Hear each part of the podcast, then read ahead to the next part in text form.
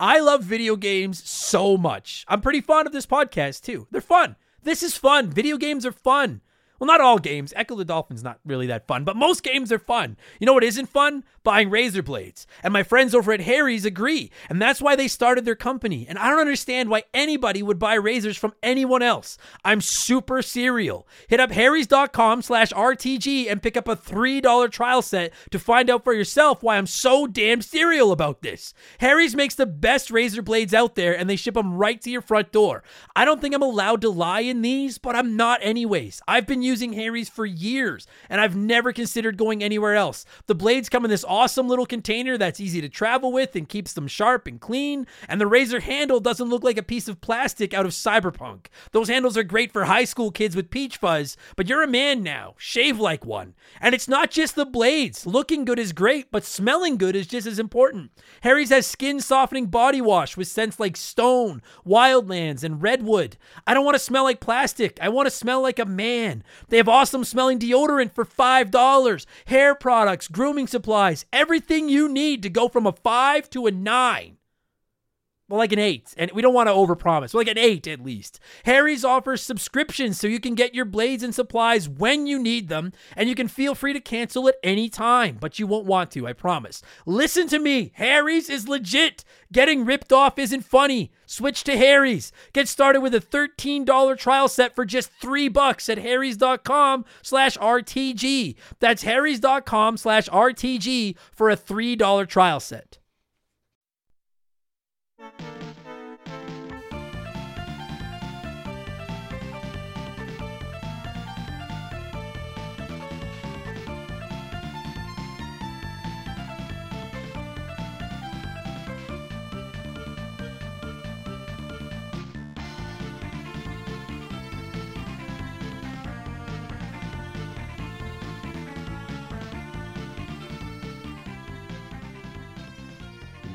What's up, everybody? Welcome back to Remember the Game. It is my retro gaming podcast where every week a buddy of mine and I sit down and we geek out about the games we played back in the day. My name is Adam Blank. Thank you so much for listening to the show. And this week it is episode 196, and we're going back to the GBA. It's one of those consoles that we probably get the most requests for that I rarely go to because I just never played it back in its prime. Those were my bar hopping days when I was out getting rejected by women all over the place and stuff like that. But, anyways, every fucking time I fire up the GBA and I play something on it, I enjoy the hell out of it. What an understated console the GBA is. Uh, and this week, as you can probably tell by the music and the title of the episode, we're talking Castlevania Aria of Sorrow. Although, in the interest of full disclosure, I should point out I didn't actually play it on my GBA. I played it on my Nintendo Switch via the Castlevania Advanced Collection, which I will give a thorough recommendation to. It's very well done, as are both the regular Castlevania and Contra packages that are available right now. So,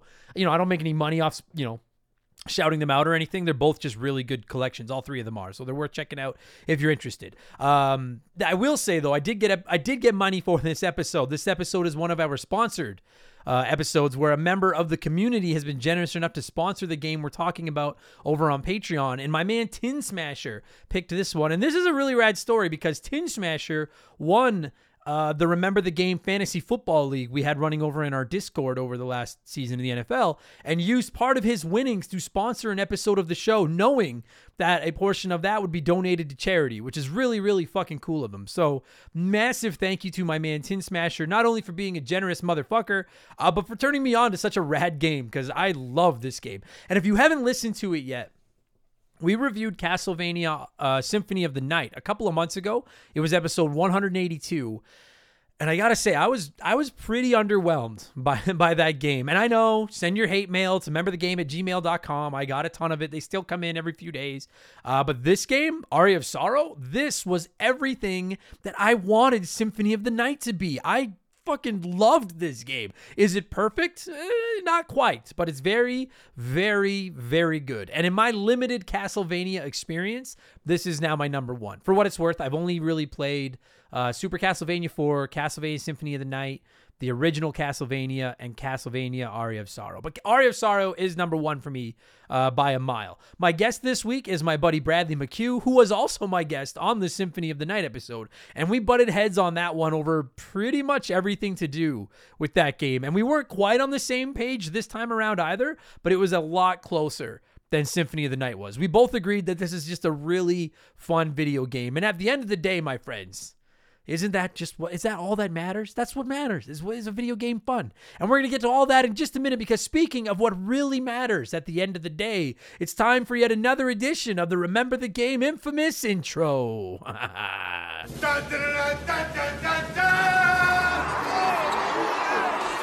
And if you're new to the podcast, welcome aboard. Consider this your warning. Our intros have gotten kind of long. They're out of control now, but they're fun. We talk video games, and it's it's not it's not just you know it. Well, I mean, it is just rambling, but it's video game rambling. You know what? Our our intro is like the very first part of a Castlevania game when it's just crappy zombies and skeletons, and you're just cracking skulls and finding slabs of meat everywhere and eating it and enjoying the scenery. It's very chill. But if you do want to skip it, if you're just here for Castlevania talk, go about 30 minutes up the road, and you'll be in Castlevania country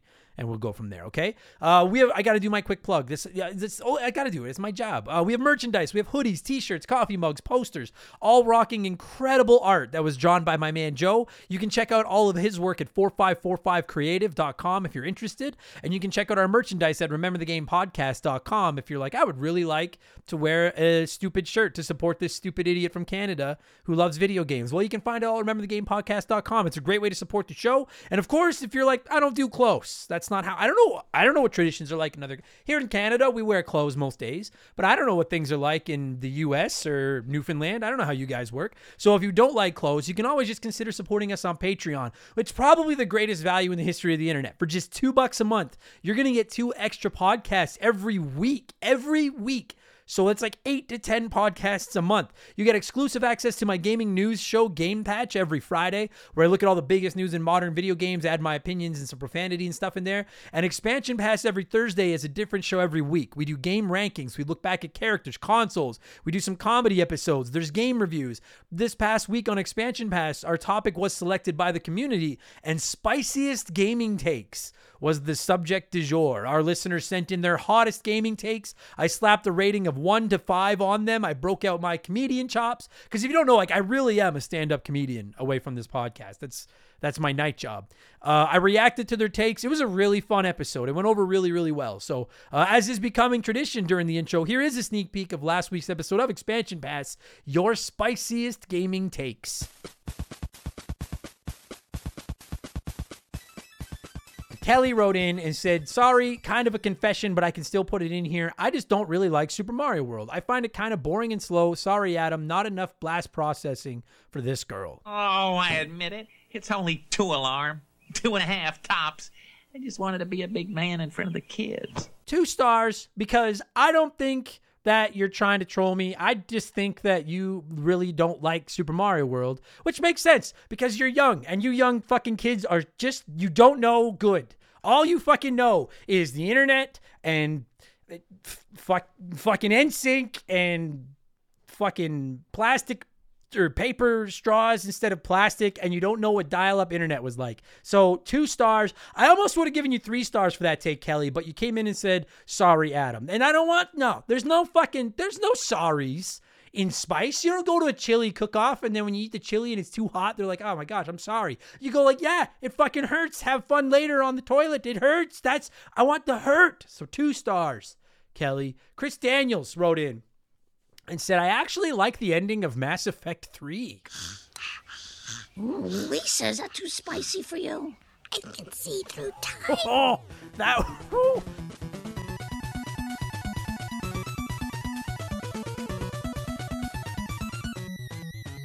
So that episode's available now in our archives. And this week for expansion pass number 109, I'm going to review Kirby and the Forgotten Land for the Nintendo Switch, which is a game that I had absolutely no intention of playing until everyone just kept saying, it's really good, you should play it, it's really good. So I finally bit the bullet.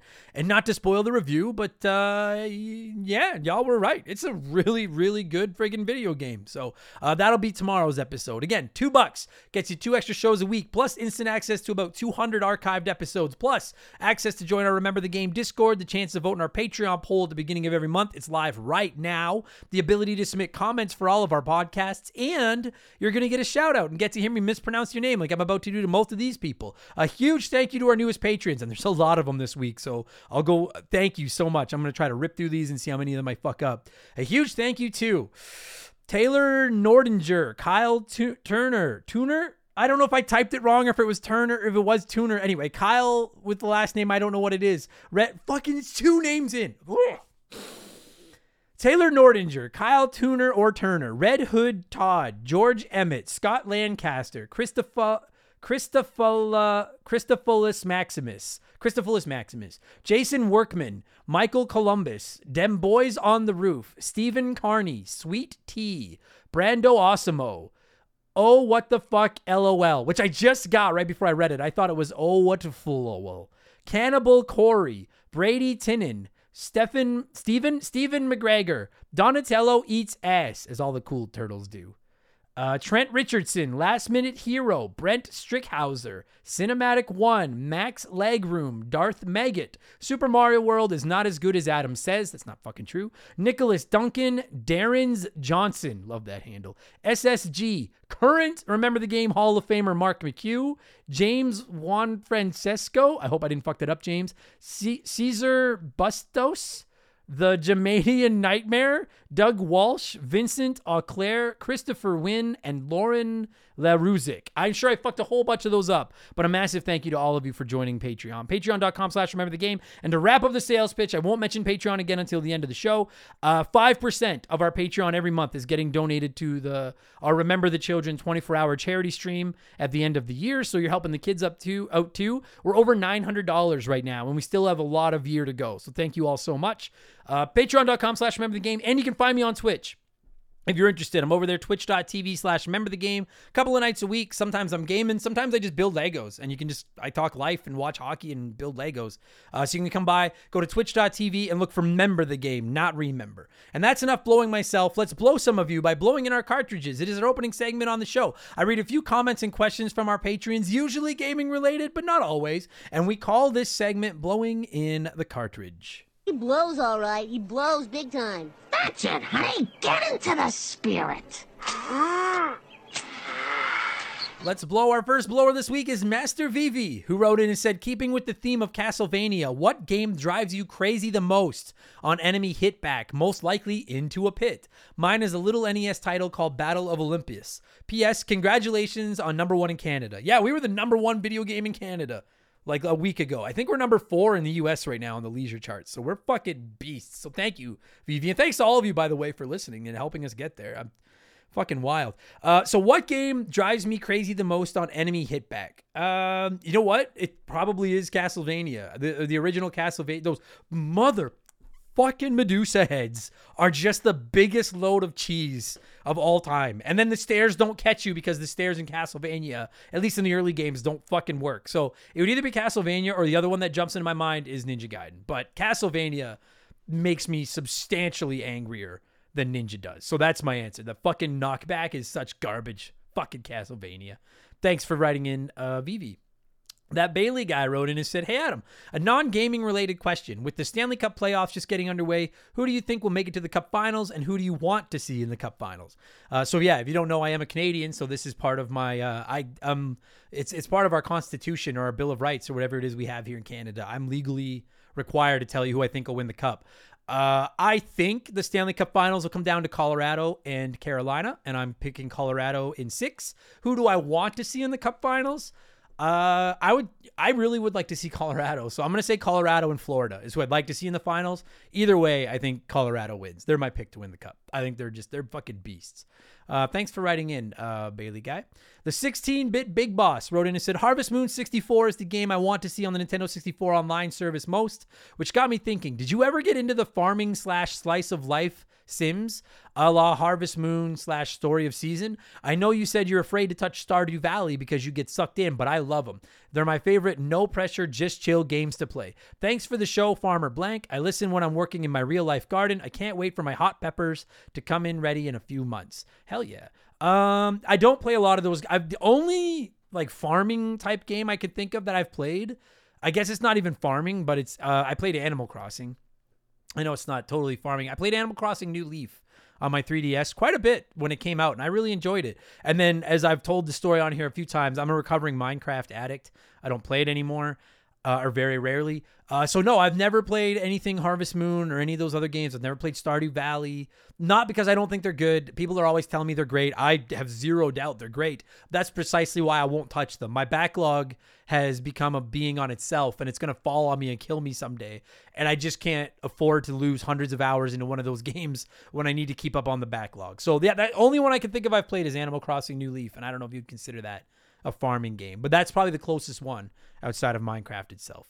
Uh, thanks for writing in, Big Boss. Good luck with your hot peppers. Last minute hero wrote in and said, Hey, Adam, have you ever heard of or used retro achievements when playing classic games for your podcasts? I found out about the website myself about two years ago when I switched an emulation machine front end to Launchbox, and there was a retro score at the very top where it redirected me to retroachievements.org and I signed up. The site has been around for a few years, but pretty much they break down the code of games that do not have achievements and create goals and leaderboards that are similar to that of the Xbox achievement system or PlayStation trophy system. I always had a hard time going back and staying interested in playing retro games but having retro achievements attached to my emulators, it's breathed new life into all the titles that I used to love. I'm currently ranked 1163rd out of over 400. Is that so? The number that's written here is 40, comma 5444 but I'm assuming it's 405,000. It's either 405,444 or 40,544 registered tracked users. Either way, to be in the top 1,100 of that is pretty good. And I've been working my way up the leaderboard for the past two years or so. I encourage you and any of your listeners to check it out if you have a love of retro games and achievement hunting, as games are added daily by creators. Would love to see you show up on the leaderboard one day. Cheers. Um, you know what? Last minute hero, retroachievements.org is a website that's come up a few times because I've talked about how I wish Nintendo had like an achievement slash trophy system for their NES and SNES online games. And with PlayStation rolling out all of these new classic titles are going to be added to PS Plus soon, I've been saying I wish that they would go back and add trophy support to some of them because I'm not a big trophy or achievements guy, but I love retro games and that would be the one I'm interested in. Uh, I don't use retroachievements.org, but a vast majority of the retro games I play these days aren't emulated. Um, between the the classic collections releasing everywhere, my collection of physical classic consoles, it's starting to grow unintentionally. Uh, stuff like Nintendo Online and things like that. I play games on the up and I'm not dunking on those of you that use ROMs, but I play games on the up and up absolutely whenever possible. Uh, and obviously I can't install this hardware, you know, on a fucking Nintendo 64 or whatever uh, to do that. But yeah, if any of you are interested, go to retroachievements.org. It's a really cool thing if you're a trophy or achievement hunter uh, and you like retro games. It's a really, really cool website that we probably should have brought up on here a long time ago because people have been bringing it up in our community for a while. So thanks for that last minute hero. Much appreciated. Chalupa Cabra wrote in and said, All right, Adam, be honest. Does Vertical Noise know who you are? Or do they have no clue that this amazing group of podcasts of yours even exists? I only ask because the thought of these guys randomly, randomly stumbling across dozens of stories you've told of them trashing your place or getting stuck in an airport and having no clue who you are is absolutely hilarious. So for those of you that don't know, Game Patch, one of the Patreon exclusive shows we do, is uh, the the theme song for that podcast is called a certain host of a certain talk show and is provided by a, a uk uh, rock band named Vertic- called vertical noise.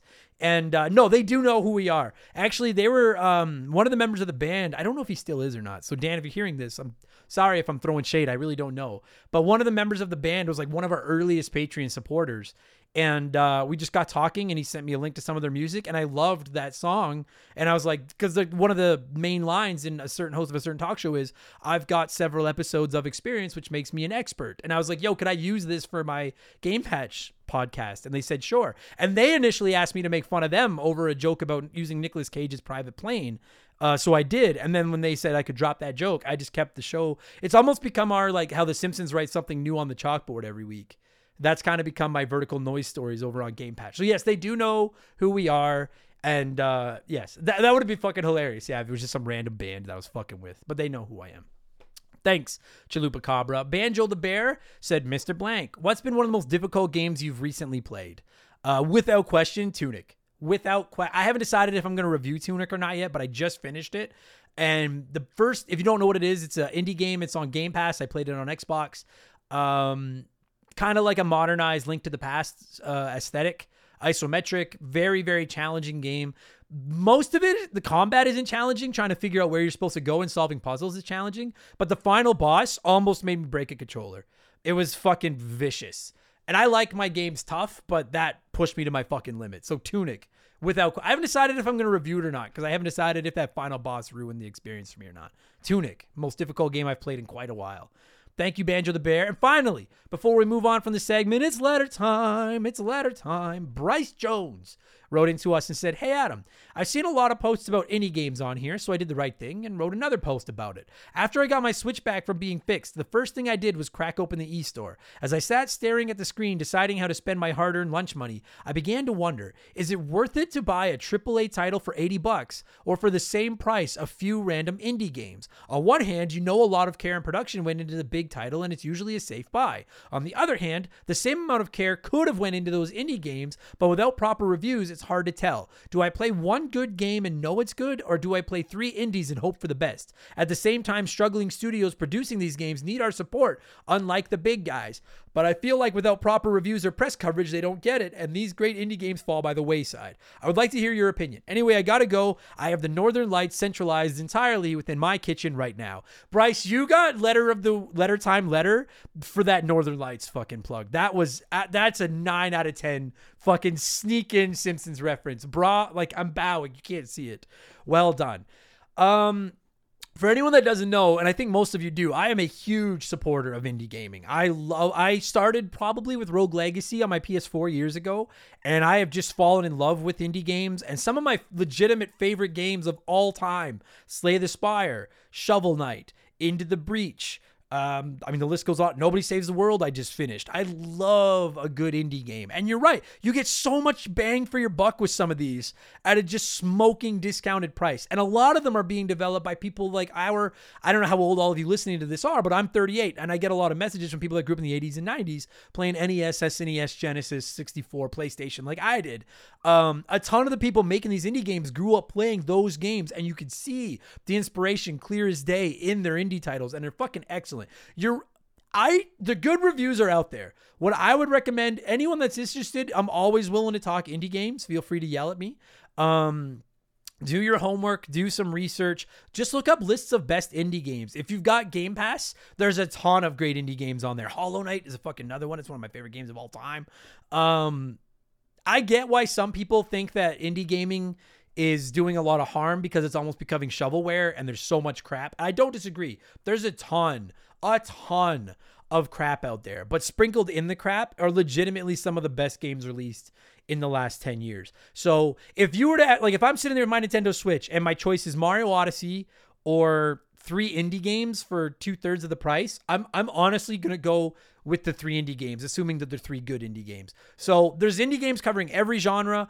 I implore you, do a little bit of homework. There are reviews out there. A ton of smaller YouTubers do a lot of review, reviews of indie games as well.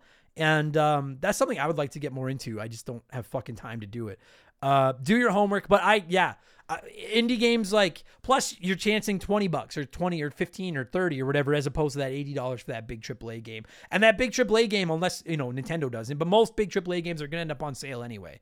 And you can grab some indie games to support an independent studio. So, uh, yeah, I'm going to I beat the indie drum hard. So I say check them out for sure. Anyway, thank you for all the submissions and blowing in the cartridge this week, everybody. Let's keep the show moving and let's get into our Smash Hit segment, the official game show of Remember the Game Industries. Play one, remake one, erase one.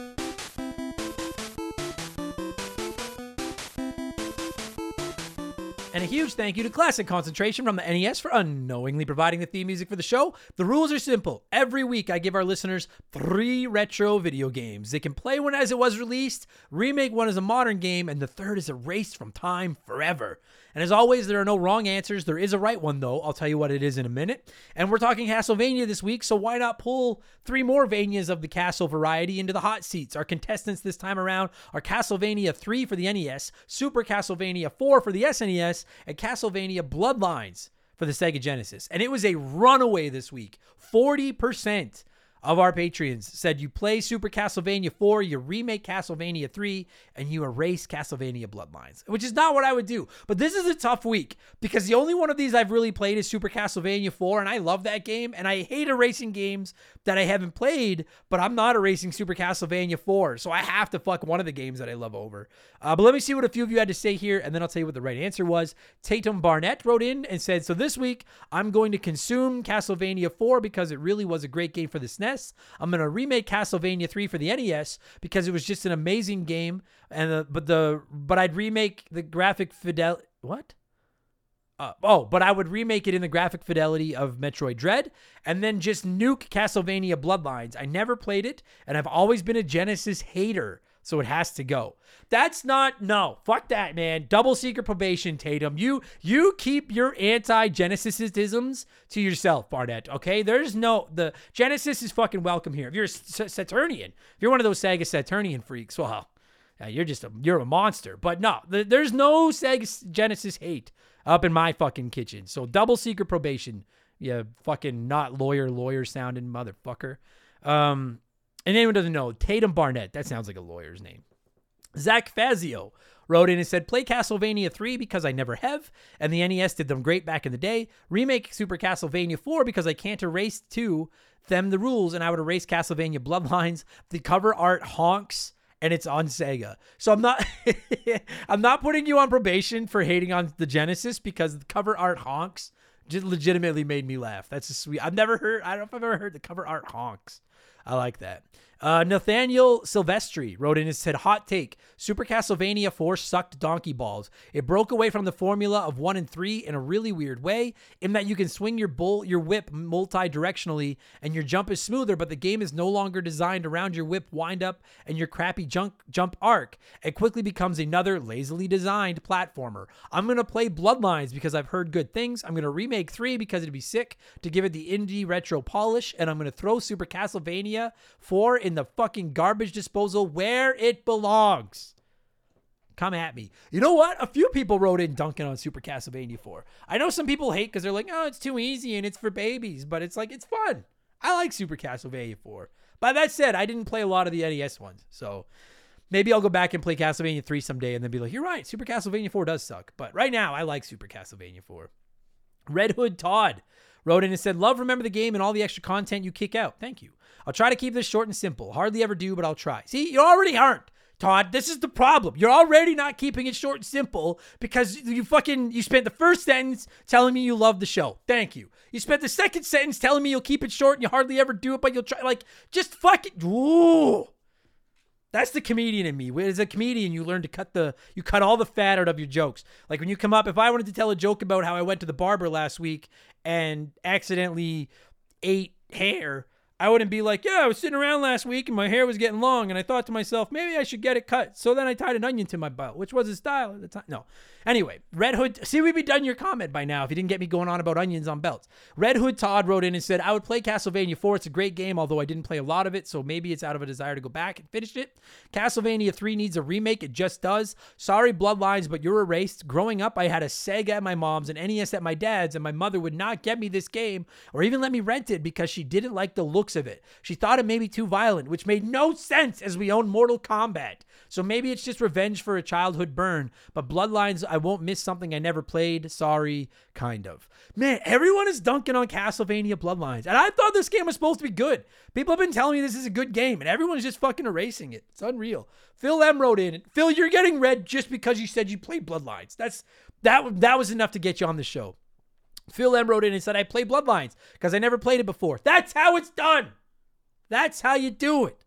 Remake Castlevania 3 because I never played it before, and erase Castlevania 4 because I never played it before. You fucking fucking I didn't even read the rest of your fucking comment, Phil. I just saw I'd play Bloodlines because I never played it before. And it turns out you made all three picks because you never played it before. You're never fucking playing again. Double secret probation. Get the fuck out of here. And Smitty wrote in and said, I've lied aw- I've laid awake many nights asking myself this very question, and I'm glad you finally asked it. Play Super Castlevania. The game is probably one of the best Castlevania games ever made, and changing anything about it would ruin it. Remake Castlevania 3. I loved this game as a kid, and playing it on the Switch with updated graphics would be great. So I guess you have to get rid of Bloodlines. There's nothing nothing wrong with this game except that level that makes you think your Sega was glitching, but it's the weakest of the three, so it got to go.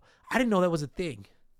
I'll have to remember that so I don't think that my fucking Genesis Classic is broken when I finally get around to playing it. So thanks, thanks for all those uh, opinions, but none of you are right. A whopping eight percent of you went the same way I did this week, including Rainbow Rooster 4, who said, Play Castlevania Bloodlines. It's the only one here I haven't played, so I'll give it a shot. Remake Super Castlevania, that is still my favorite game in the series, and the graphics still blow me away with the 3D illusions throughout, but I'd take a remake of it as well. Erase Castlevania 3, I don't hate this game at all, but it wasn't my favorite. I definitely prefer it over 2, but not over 1. I don't necessarily have the same reasoning Rainbow Rooster 4, but I do have the same order. I myself will play Castlevania Bloodlines because I never have, and I hate erasing games that I haven't played, particularly Genesis games, because I'm still learning what the Genesis is all about. So I'm not erasing a Genesis game that I haven't played. I'm going to remake Super Castlevania 4, and I'm just going to make it a Metroidvania like Aria of Sorrow and Symphony of the Night. Same graphics and everything, just make it a Metroidvania. I'm gonna erase Castlevania 3, and I normally don't erase games that I haven't played. Um, Castlevania 3 looks fucking awesome. It really does. But I have Bloodstained Curse of the Moon and I love it. And everyone says it's basically a clone of Castlevania 3. So if I can live, if I have to live without Castlevania 3, I can because I can play Bloodstained Curse of the Moon. But I don't want to erase any of them either. Uh, thank you to everyone that wrote in and played this week. Let me tell you what I've been playing over the last seven days, and then we'll get into talking Aria of Sorrow. Uh, I've been playing Donkey Kong Country 2 Diddy's Kong Quest to record my latest edition of Adam Sucks at Video Games, my Let's Play series. That should be live by the time you hear this, although it might be going live a day or so after you hear this. But if you just go to youtube.com slash remember the game, you can find all of my Let's Plays over there including the newest the newest one, Donkey Kong Country 2 Diddy's Kong Quest. Uh, I also mentioned it already, but I was playing Tunic on the Xbox. I just finished it. Fucking oh, that final boss haunts me in my dreams, but it was a really fun game until then. I'm still playing Final Fantasy Tactics to get ready for Remember the Game number 200. You're not going to know anything about it till I get there. And now I'm playing Pokemon Gold and Fable to get ready for the podcast as well. Uh, so I'm not playing anything else. Nothing else is getting added to my gameplay plate for a couple of weeks. Until I finish at least one of Final Fantasy Tactics, Pokemon Gold, or Fable, no new games are getting added because I gotta get at least one of these fucking RPGs off my plate. I just, oh my God, I don't love them and I'm playing so fucking many of them right now. So I gotta finish one. So anyway, there you go. Let's talk Aria of Sorrow. That's why you kids are here. I like to give some of you a chance to share your opinions of a game before uh, I take over the mic and hog it and talk about it with myself. So uh, a couple of your comments here. Anthony Jordan wrote in and said, "Dude." This was my first Castlevania game, and it totally holds a special place in my heart. So many hours playing this game, getting frustrated at parts, throwing my GBA at the couch, and having my older brother help me out. I would love another physical copy of this eventually. Aria of Sorrow, Metroid Fusion, and Pokemon Sapphire pretty much sums up fifth and sixth grade for me. That, Anthony, I, I'm sure I speak for a lot of our listeners when I'm like, that makes me feel old as fucking dirt. Fifth and sixth grade. The GBA didn't even come out till I was at like graduated high school and a, a grown up fifth and sixth grade. Fuck me. Thanks, Anthony. Uh, Johnny CCD, speaking of old people, wrote in and said, Bro, I had someone suggest this game to me last year. I started playing it around the Halloween season, but I have to say, man, I wish I discovered it back in the day of its release. It is massive, completely open, entirely satisfying. I love all the weapons and character descriptions in this one. Truly a gem on the GBA, and in my opinion, worth the admission price for the collection on the Switch. A must play for Castlevania or Metroidvania fans. I don't disagree with a single word you just said, Johnny. I agree with all of that. Michael Matthews wrote in and said, Love to see some GBA representation on the show. Aria of Sorrow was my first Castlevania game post Symphony of the Night, and I believe that they adapted the Metroid style gameplay well for a game centered around whips and magic. Fucking, I think it's better than Symphony of the Night. I think that they cleaned up a lot of the shit I hated about Symphony of the Night, made it better. Uh, and Chalupa Cabra wrote in and said, Played through this on my Switch recently, and for the most part, I really enjoyed it. I feel like they had a hard time balancing the game in terms of difficulty, though. The first hour or so of the game I found very frustrating and difficult due to the lack of abilities, health, and being so far away from save locations as you explore. Then, within 30 seconds of gameplay, you get the double jump ability, the fast travel, and the item shop, and all of a sudden the game felt way too easy. That being said, I had a great time playing it and would recommend it to anyone who's a fan of the genre. I actually don't disagree with that. Yeah, the earliest parts of this game will fuck you up. It took me forever to find a save room. But yeah, once you start gaining some power, I was pretty well on cruise control until the final, final secret boss, which we're going to get into in a minute. That final, final boss fed me my ass for a while. But uh, no, great game. So thanks. Uh, I, I agree with what you're all saying. It's a great fucking game on a great console, and everybody should play it. Now, normally on these sponsored episodes, I give the sponsoree a chance to come on, or am I the sponsoree? They're the sponsorer they have a chance to come on the show and talk about the game that they sponsored and why they picked it and stuff like that. Uh, I talked to Tin Smasher about it, and he respectfully bowed out. Said he just wanted to kick back, relax, and enjoy the episode. And he was just excited to hear me talk about a game that he loves so much. Uh, so, Tin Smasher, thank you again, my brother, for your generosity. Put your hammer down or whatever. Whatever item one smashes tin with. Uh, and I hope you enjoy the podcast because Bradley McCue and I are going to talk about Castlevania Aria of Sorrow. I am going to cue up some music. And when it stops, we're going to look back at this beauty of a Metroidvania, which originally released on that sweet ass little GBA back on May 6, 2003, almost 20 years ago. Holy fuck. Enjoy the podcast, everybody. Let's go. This show is sponsored by BetterHelp. Look, we all need somebody your spouse, your friends, your family. Lean on me when you're not strong. I hope my singing didn't ruin your day. But the point is, we all need relationships. And unfortunately, they're not always easy. They take work. My substantially better half and I have put more work into our relationship than just about anything I've ever touched. And that's how she's been able to stand me for so long. It's give and take. And therapy can be a great way to help balance the taking with the giving. I've been beating this drum for a while and I will continue to beat. Talking to a therapist is one of the best decisions I've ever made. It's almost like a massage for your mind. My therapist has helped me be a better partner, friend, and person. And honestly, sometimes they've just been a great ear to bend when I need to vent about the stress in my life. And therapy can help anyone. You don't have to have been through some crazy trauma to reap the benefits of talking to somebody. If any of this is getting through and you're thinking about giving therapy a shot, consider BetterHelp. I've used them myself, and they're legit when they say they make therapy as convenient and accommodating as possible. Fill out a short questionnaire, and they'll match you with a licensed therapist that suits your needs, and you schedule appointments around your schedule. And all of your sessions are done online or over the phone, so you can squeeze in a mind massage when it works best for you. Become your own soulmate, whether you're looking for one or not. Visit betterhelp.com slash remember the game today to get 10% off your first month. That's betterhelp, H-E-L-P dot com slash remember the game.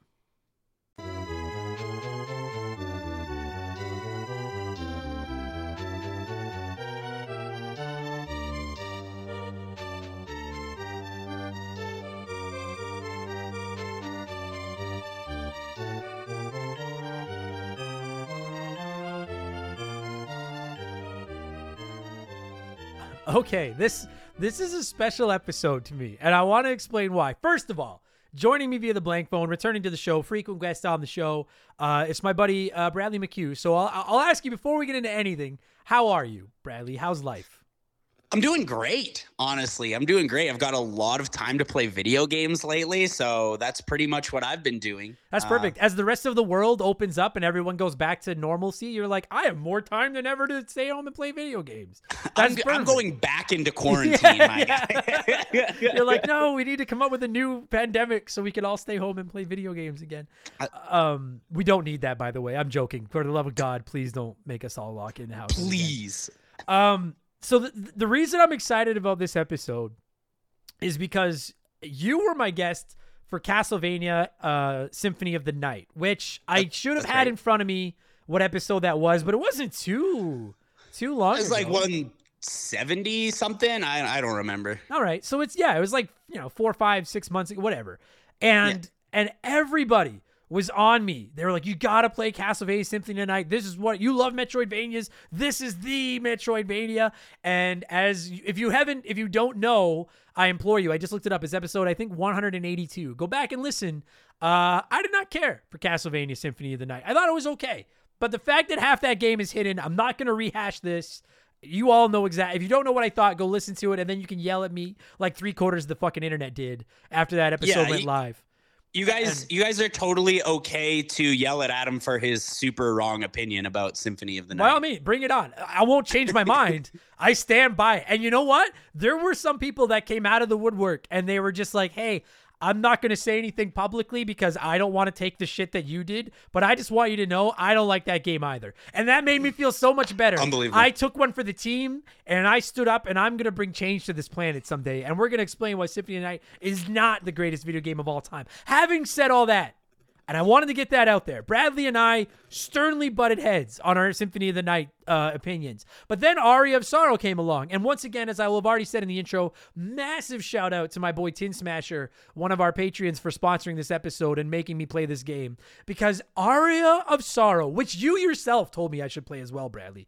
Aria, did. Aria of Sorrow is everything I wanted Symphony of the Night to be. I don't understand why everyone is over there sucking the Symphony of the Night dick when Aria is right there, looking so hot in the moonlight and everything. Guys, don't play oh, Symphony of the Oh. Night. Play Aria of Sorrow. This game is fucking spectacular.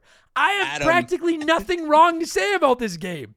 It's so good. Go ahead. I'm got, done. I've got terrible news, buddy. I think I think we're gonna butt heads again. here. Well, that's fine. You're bound to be wrong once in a while. Dude, this game kicks so much ass. And we're to get into why. I promise everybody. But let me just say, I just quickly want to just, I just, I get a lot of shit for not covering enough PS2 games, which I'm slowly rendering and slowly playing more. And I take a lot of shit for not covering as many GBA games as I should. And I never really played GBA back in the day. Same thing. I am slowly catching up and playing more of them. Before we get into Aria of Sorrow and whether or not we agree on this game or not, can we all just collectively agree that the Game Boy Advance was a fucking beast? Like, Yeah. Oh, oh, yeah. Absolutely. This is something I was really excited to talk about because I've been thinking about it a lot lately. Um, and I think the GBA might be my third favorite game console ever, next to the Switch and the Super Nintendo. I, it's so underrated. The the games on the Game Boy Advance, like. There's an amazing Zelda game. There's a few great Castlevania games. There's Wario Land 4. There's uh, Metroid uh, some- Fusion kicks ass. I don't know if Metroid you played it. Fusion and, and Zero Mission, which is also tight. Um, I, I feel like I'm missing some. Mario Party Advance is pretty fun, Mario- surprisingly. Mario and Luigi Superstar Saga. Mario Yeah, Golf. yeah, w- w- yeah. Mario Golf on the Game Boy Advance is excellent. Like, why? Why do we not talk about how great this library? Oh, Golden Sun one and two. I hear. Like- I've, I haven't played those, but I people are always on me to play those games.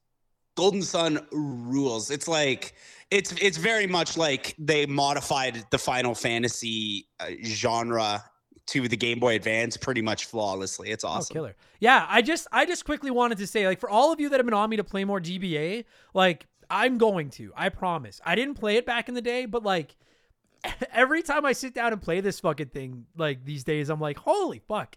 This thing is like a Super Nintendo on steroids in your pocket. Like what an Yeah, it's almost- incredible little console it was. Holy It's fuck. it's almost like there's an amazing Zelda game that you've never played that one of your frequent guests has been constantly reminding you of. Four Swords Adventure. No, Minish Cap. I know, I know, I know. You I, and, I, and I will. I promise. At some point, I'm going to play that. And then you and your brother can fight over who gets to be on. No, I think I think we already agreed you were going to be on that one. Yeah, yeah, Um, that, that one's got to be me. But anyway, let, what- us talk about Aria of Sorrow. Yeah, we'll get into sorrow. I just wanted to say, like, holy fuck, man! Props to the GBA. What a beast of a console. Now, it's, it's very good. Now, like, so one thing I learned is that, so just for the record, I played this game on the Castlevania Advance Collection on my Switch. Yeah, me too. Okay, so I don't know. I assume it's a probably a pretty uh knowing accurate port. Konami, like knowing Konami, it's probably a one to one. Like they don't really put work into games anymore. No, they so- don't. But you know what though? I will say shout out to Konami because like the Castlevania collection, the the Contra collection, and the Castlevania Advance collection are all excellent uh Absolutely. classic game compilations. But one thing I wanted to say as we get into this game is like growing up I didn't play a lot of Castlevania. I only ever played the original one a little bit.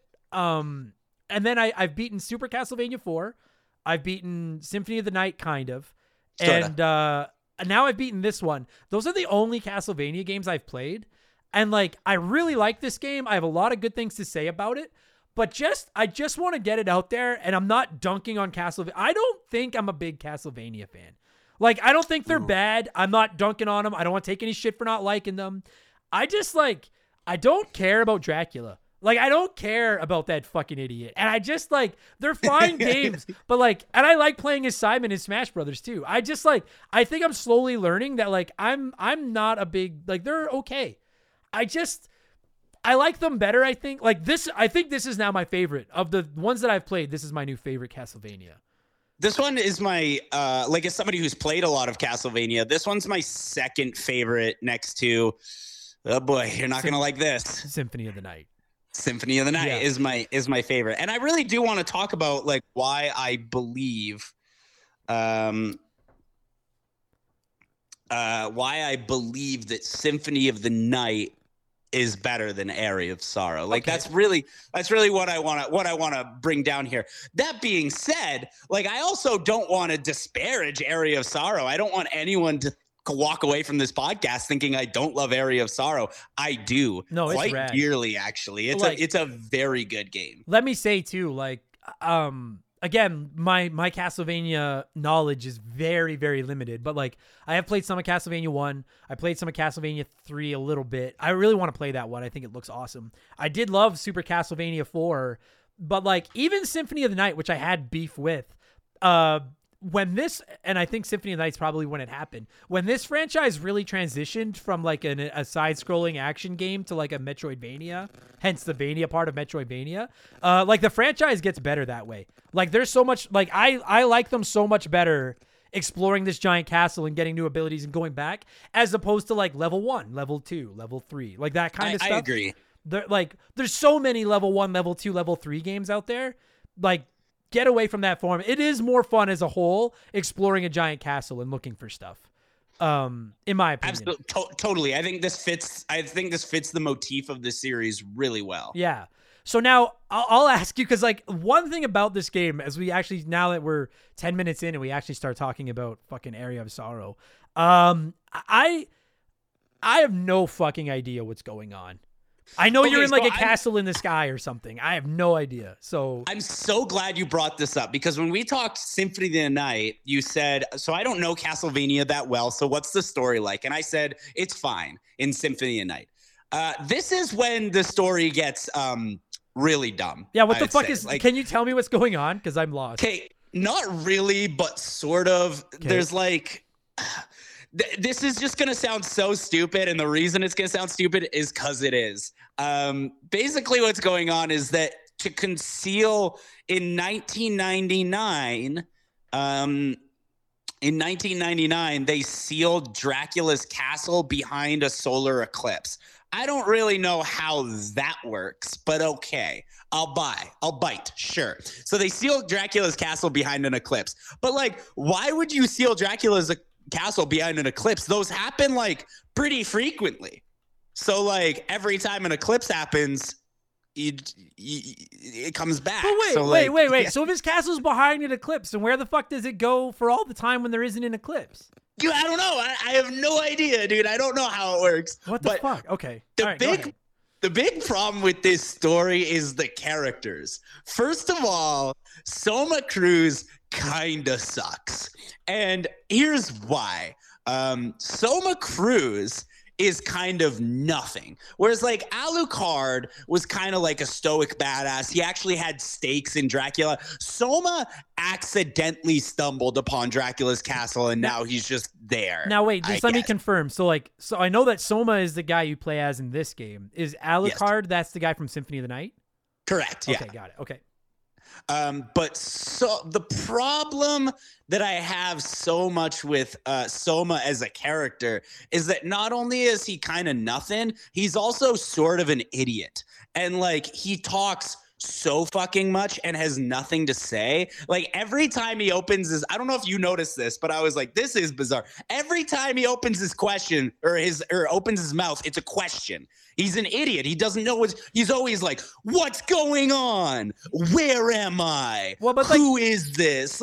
I felt like that about every character in this fucking game, though. Like, and I'm not shitting on this game. I like this game, and I don't listen. I want to just get this out of the way. Like, my favorite uh games are Mario, and we all know the story to Mario is like a one out of ten. So, like, Yeah, I'm not fine. gonna, I'm not gonna dunk on a game for a bad story if the action and stuff is fun, which this game it is. So the story doesn't really even matter to me. But I will say that, like, every time there was dialogue in this game, I was like.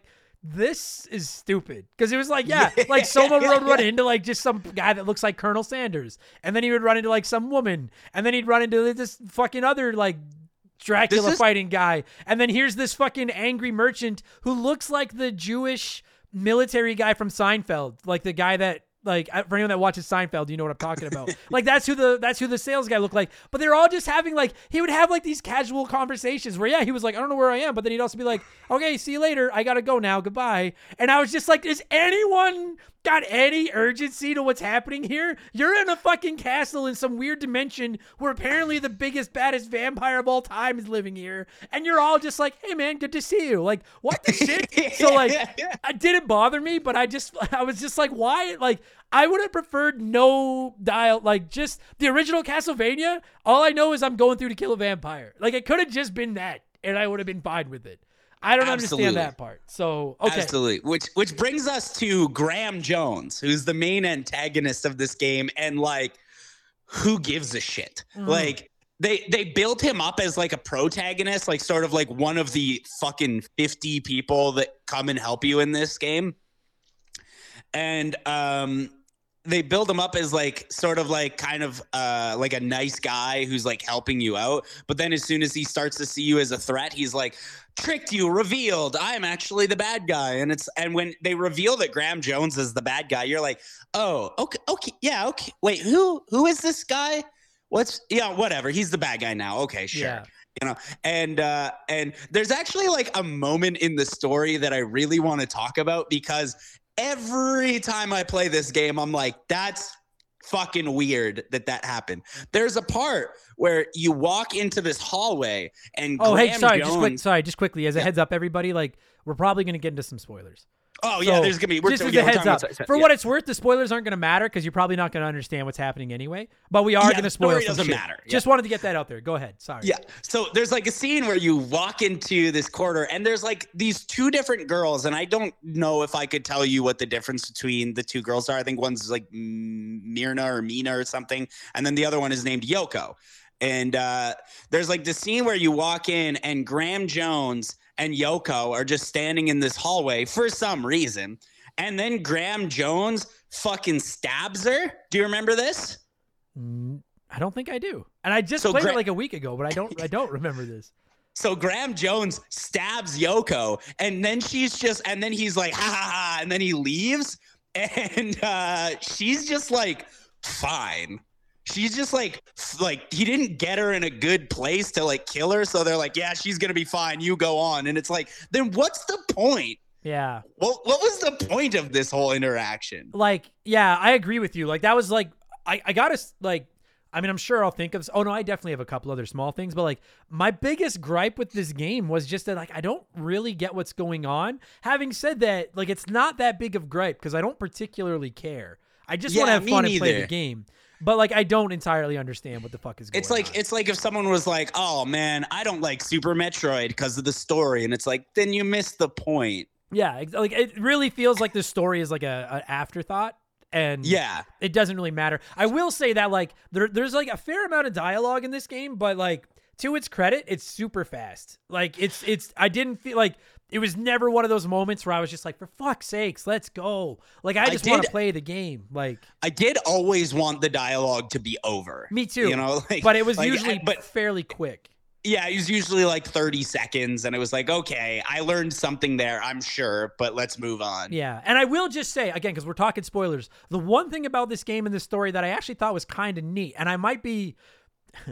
I just feel so stupid. Todd. Like we literally just recorded the Final Fantasy VII episode that'll have already gone live by the time you guys hear this one, and I felt stupid talking about that one too because I'm like I have no idea what the fuck's going on with Zack, and now we're getting into this. like the only thing about it that I think is kind of neat is like Soma becomes Dracula. Like that's why he's there because he ends up being Dracula or something, and he like has the power to like suck up souls from all these other monsters and stuff, which I think is a great Something- mechanic. But Something like that. There's like they're like halfway through the game, they're like this character Jay who's been helping. Oh, this is a big spoiler. So this character Jay who's been helping you is actually Julius Belmont, and you're like, oh, that's cool. I got a Belmont on my side. And then after you beat Graham Jones, Julius is just like, we're fighting now, and it's like, what the fuck? Why? yeah, but that's why- because, but like, correct me if I'm wrong, but he wants to fight you because he's like you're gonna become Dracula, right?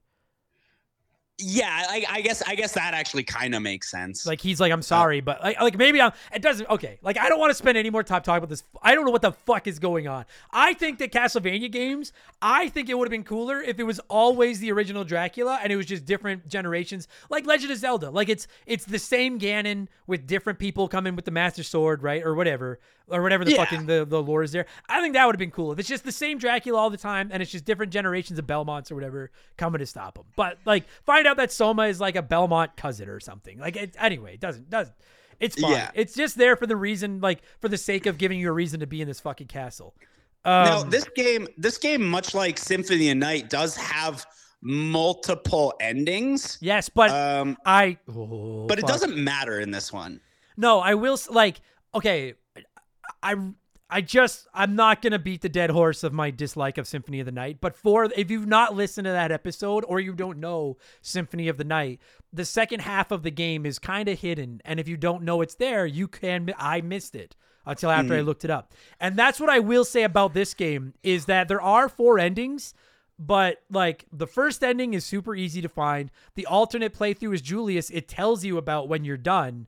And then the third and fourth endings I did look up, but they're not an entire second castle or level. And I'm not I'm really not trying to dunk on Symphony of the Night right now. I'm just saying that like the extra content in this one is basically just two additional boss fights. Like Yeah, and they're like- not it's not they didn't put 40% of the game hidden type thing. Yeah, which is which is good because I did. I got the Graham Jones ending, um, where where the last boss is Graham Jones, and then I got the ending where the last boss is Chaos, Mhm. and like they're not that different. Like No. Dude, fucking the the outcome's the same. Yeah, the oh, chaos, chaos. Okay, so like we've been trying to come up with a word for, and every gamer has experienced this fucking phenomenon where you are stuck on a level or a boss or something for hours, and then the next day you come back and you beat it like first try. Like we've all done that. We've all been there. And that was me with Chaos, with that second hidden boss. That thing fed me my lunch for like two days because I was there, but I didn't have enough potions left, and you can't hike back and buy more. And I was like, I think I'm fucked because you need to fight Chaos after you fight Graham. But then I Yeah. finally, like, I came back after a couple of days and beat it like first try. And it was just like, man, we got to come up with an official term for that. Cause I was like, what in the fuck was this? But um, I do agree. And, and I will, personally speaking, that's like, I was ranting about this while I was streaming the game. And maybe some are going to disagree with me, but like, on the whole, there's exceptions, but on the whole, I hate when I beat a game and then they're like, there's a second game. Cause like I like beating games. And I'm like, all right, maybe it's just because I have so many games to play. And I'm like, I gotta be efficient with my time and move on. But like in this one, it was like, well, you have to go through this. I will say the castle you have to hike through to get to those last two bosses fucking sucks. But then you get to those two bosses and it's like two more boss fights and then the game is over and that is it. And I Okay, I really wanna- liked that. I want to ask you a question because I think this like a, this applies to like a lot of games specifically in the Castlevania series. But like what do you what do you consider beating a game? Is it just like you conclude the story regardless of what that looks like? Cuz like if you beat Graham Jones in this game and then it's just over, like I think that's a perfectly fine to be- way fine place to be like cool I beat it. I admittedly like it. It pisses me off when you have to ask that question. Like it's like I there agree. should be a game should be like I beat the boss. It said the end. That's the end. That Yeah, should be I the totally end. agree. Like, and then if you want to throw like an extra world in or something like that's optional, okay. Like I can live with that. But like, just don't make me wonder if that was the end. Just tell me that was the end. It fucking drives me insane. Um, you know, or else when games overstay their welcome and go too far, and I'm not gonna ruin anything about it, but like motherfucking Resident Evil 7, and I'm gonna so we're talking RSR, I promise. But like Resident Evil 7 should have ended two hours before it fucking does. And it was the perfect ending. And I don't know if it's just game developers trying to pad the length of their game, or they feel the need to, I don't know what the maybe set up the next game or fucking something. Just end the game where it should end, where it makes sense, and just be done. Give me fucking seven hours that is like a fucking tight, nicely wound, smooth edged video game over a game that's like 14 hours, but it's kind of sloppy and there's three exits and three endings, and you might find them and you might not. It fucking drives me insane. Fuck? I agree. Anyways, I agree. I wish I wish that it was just like clear, like if you beat the game. But like also, I, I just like I just don't have time to Google every game I play to see if there's another Agreed. boss. And, and You that's know, and like- that's I, I agree with you 100%. And that's one thing is like I didn't hate the two extra fights in this game, but and maybe it's just cuz I don't know the story to know the story behind the two extra fights, but I didn't feel they were necessary. Like I No, thought I, could have totally agree. right? Like you could have you could have beat the game and and that could have been it and then it becomes you know soma is dracula or fucking whatever and that's the end. And then if you want to put the the second mode in where you can play as julius but it clearly tells you enter julius and play a second game that i don't have as much of a problem with. It's like it's No. almost like new game plus. Like i'm fine with that. But like alternate endings where you've got to go and do certain things and that's not a castlevania centric thing that's just gaming as a whole i'm not a big fan i want just one ending just be done I and like I think that there's like a distinction like with Symphony of the Night where like if you beat Richter and get that ending, that's not I, I don't find that a satisfying ending, and that's why I like the Dracula ending so much more in that particular game. Because Richter was a good guy who was under Dracula's curse, and then you kill him in Symphony of the Night, and then the game ends. But, like- that's not really satisfactory because you've just killed somebody who's innocent. Right. Like it like nine tenths of my beefs with Symphony of the Night would have been alleviated if they had just done like they did with the Julius mode in this. And instead of hiding that castle, if you had beat it and then they would have said, Hey, enter this code to play the second like that's all I needed. And so that's why I'm not gonna rant about that being in this game because they did just put it there. And I know they hid those two extra boss fights, and I did have to look up how to find those two extra boss fights, but it also was like it's just two extra boss fights. Like that's nothing. I only I, did it I- for the I had to look it up also. Yeah. Um, so now getting to like the core game itself, I think what I want to say, like this, in my opinion, like I'm a big Metroidvania fan as a whole. I like these types of games. I thought this was a very well designed Metroidvania dungeon. It, I didn't I- find it I- overwhelming. It wasn't too big. It wasn't too I small. agree. It's, it's just right. It was really well done. I agree. However, like I do, there are things I, we're going to be comparing this to Symphony a lot, and I'm You sorry. I yeah, just like I, it's I impossible to. not to. Yeah. Uh, There are things that this game does much better than Symphony of the Night, and there's things that it does worse. And while I agree that yes, I like the the castle in this game, I don't. I don't think it's better than Symphony of the Nights, and here's why. Um, this is gonna sound like not a complaint, but it's because it's a Metroidvania. It is a complaint. Uh, I didn't get lost enough. The game does a pretty good job at kind of nudging you in the right direction, and because of that, I didn't get lost. And I kind of want to when I play a Metroidvania. You know what I mean? I I do, and I you're right. I guess I kind of chalked it up to it being a Game Boy Advance game, and like yeah, I just always it's smaller. It's compact. yeah, like I always just like maybe that's fair or unfair, but going into a handheld game, I just assume it's gonna be like a a, a fun size version of like a console game. I agree with you. Like I didn't really get lost that much either, but I didn't find it frustrating. I just found it fun to explore this castle. Like I, I don't know. Mm-hmm. Maybe that was just I. I get what you're saying, but I kind of liked not getting lost. I was like, this is nice and chill. Like it felt like a nice chill. It almost felt like a chill Metroidvania. It was a very relaxing game to play. I will say that. Yeah. Um, because like I played it like years and years ago and then uh, replayed it for this podcast and I was like, oh yeah, I remember all this, but I don't, I remember getting stuck a lot and I am not the only thing, the only thing that I don't love about this game is that, hey, more save points for sure. Yeah. Like, Yeah. this like there were points where I would die and be like, "Oh man, I got to go back 40 minutes? Are Mhm. you kidding me?" Like yeah, dude, I agree with that. I had a couple. So I finally, I didn't save states like scum this game, but I did start neither, using yeah. the save states in the collection once in a while, just in case, because I was like, my time is valuable, and I'm not redoing 40 minutes while I try to find a save room. And I agree with you. There are not a lot of fucking save rooms in this game. you're like, "I got to release 52 podcasts this year, Yeah, so there's exactly. no fucking way I'm But- wasting my time." On the point of the smaller map, though, just thinking about it, Metroid Fusion, which is a GBA game, is also very linear and kind of small for a Metroid game. So, like, I guess, like, I also I also like this game better than Metroid Fusion if I'm being honest. I got. I think- I don't know. I'm torn on that one. I, they're both great. I, they're they're same tier to me. I, I I agree. They're like pretty close, but I think this one's a bit better. What I like about this game and what kind of I I think it's maybe it's not its biggest problem. I think it's kind of frustrating, but I also think it kind of makes up for that because I do agree with you. The map is a little small.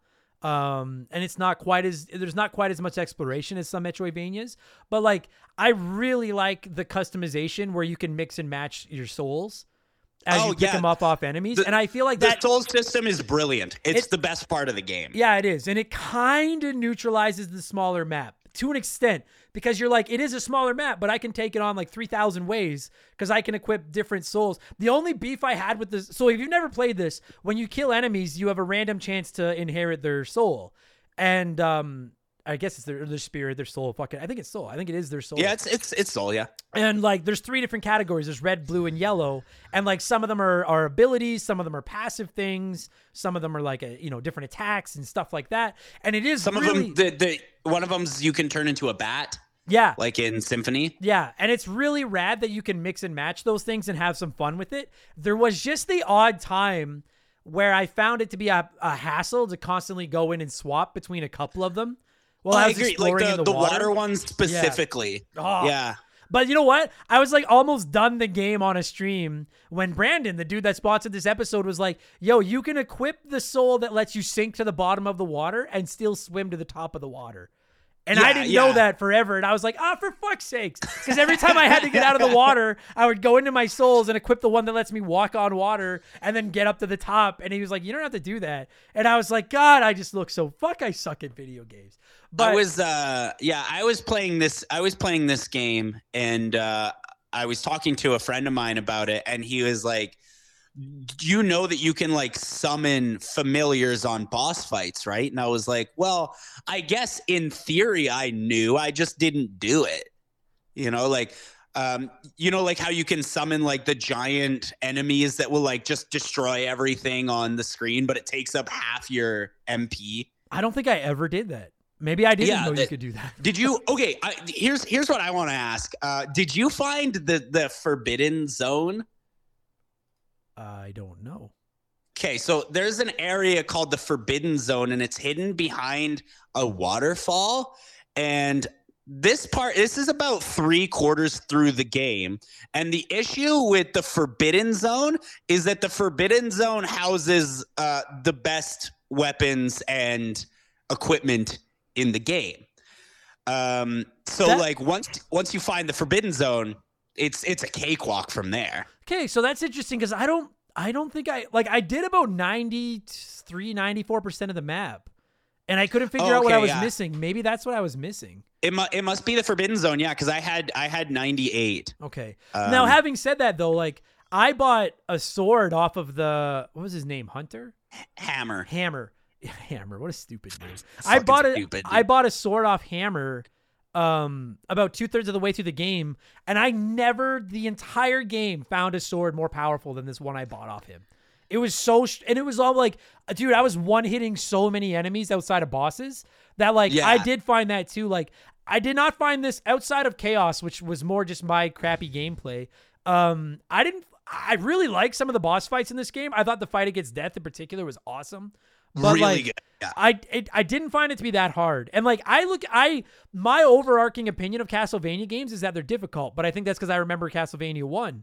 I didn't find this game to be that difficult, and I maybe it's because I had this sword. I don't fucking know, but No, Um, this game's e- this game is easy. Uh, Like I I don't think I died on any of the bosses at, at all. Actually, even like even like Graham Jones. Like the first time I beat the game and I fought Graham Jones, I didn't even realize I was fighting the final boss. right.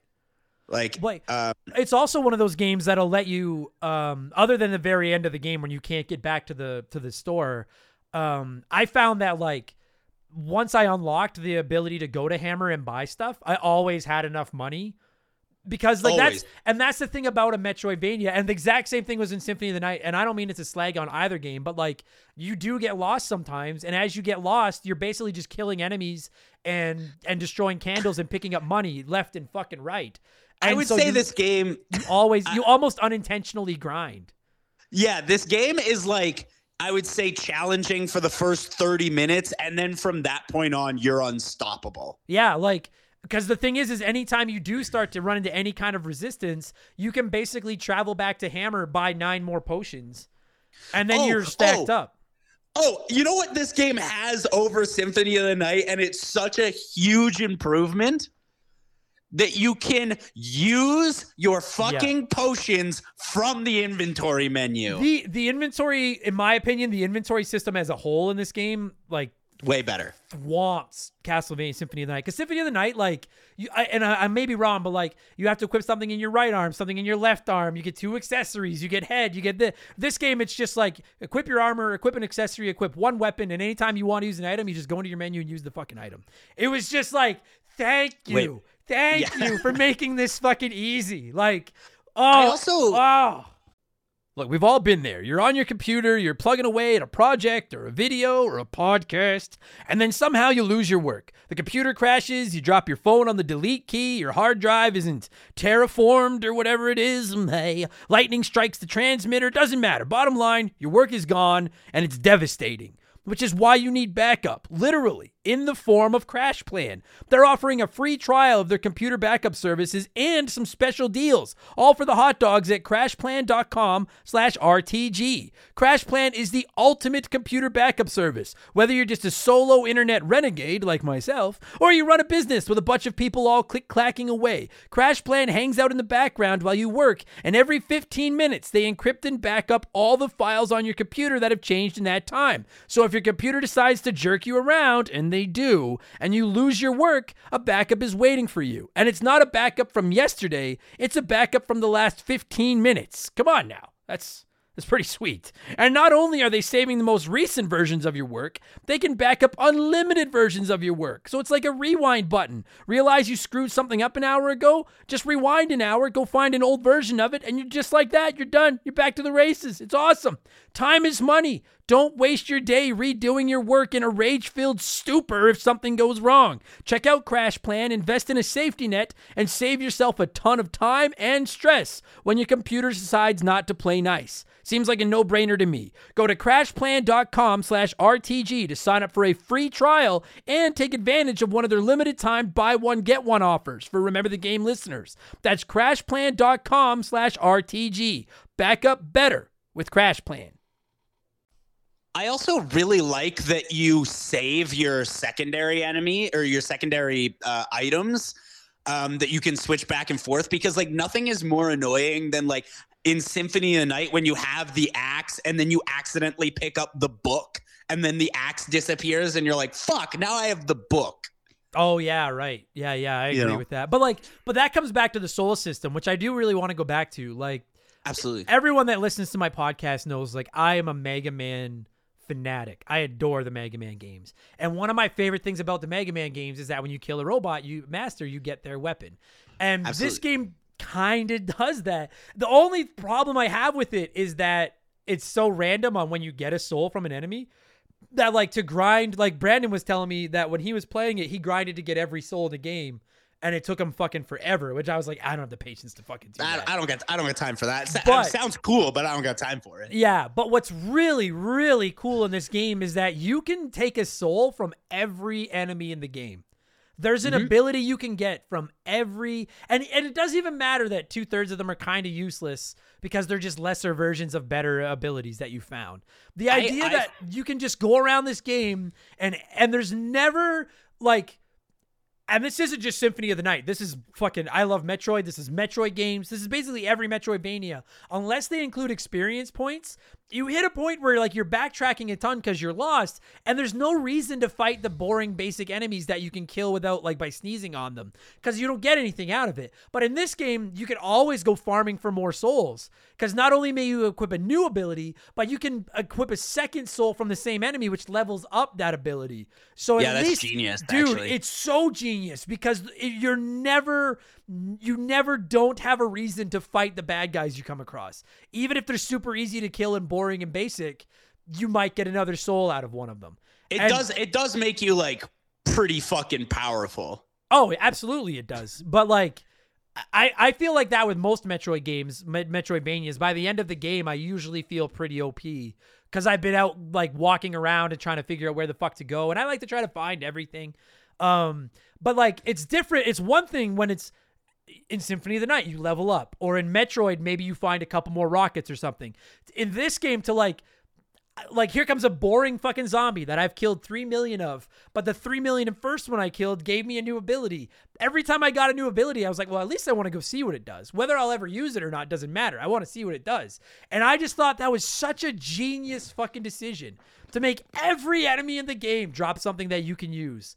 Um, I wish they dropped them a little bit more frequently so that the grind to find them wasn't quite as like maybe they had put something in where like guaranteed by like the 50th time you kill this enemy, you'll get a soul from it or something. Um, Yeah. Or maybe give you a soul that makes it easier to obtain souls. You know what I mean? There's like, like, something yeah. like that. But I, I still thought it was a genius fucking mechanic. I loved it. I found like pretty, I would say like halfway through the game, I found an accessory called the Ancient Belt, which is like a rare drop from a very specific enemy. I looked it up because I was like, how do I have this? And it raised literally all my stats by like five. And I Oh, was okay. like, this, so I was like, this is insane. This is insane how like, like how much I am loving this game, but also how easy it is. yeah. Um, yeah. Yeah. but to like and that is like i think my biggest complaint and why i don't like it as much as symphony of night whereas symphony of night was pretty easy this is like this is for babies you know like it's it's a very good game and i really like it but it is for babies Yeah, it, Um, like I think the only times I really struggled were that final fight against Chaos, which again was on me, and then Death worked me a couple of times until I death, figured out his death was probably the hardest boss i fought me too. But once you figure out his pattern, and I will say personally, maybe this is the old school gamer in me, but I love it when enemies have a pattern and you die a couple of times, but you just figure out like, okay, I get it. I get the pattern now. And quickly Absolutely. before all of you are like, well, then you should play Elden Ring because it's the same thing. I like it in 2D games. 3D games fucking make me insane. I'm never playing Elden Ring. I'm sorry. But like 2D, I love that kind of shit. And like Death was the perfect example. Like the first couple of times I fought Death, he kicked my ass. And then I, I swapped out some souls and equipped different abilities and I equipped a different weapon. Oh, because that's another. and then I figured out his pattern. I beat him. Another thing I love about this game, and I know it's not the first one to do it, but like your weapons handle differently. Like at one, I, yeah like at one point I had a hammer and I was using the hammer for quite a while, but it, it did tons of damage, but fuck me, it swung slow. yeah Um, and then you'd get like a javelin that would swing straight ahead really quick, but it had no arc whatsoever.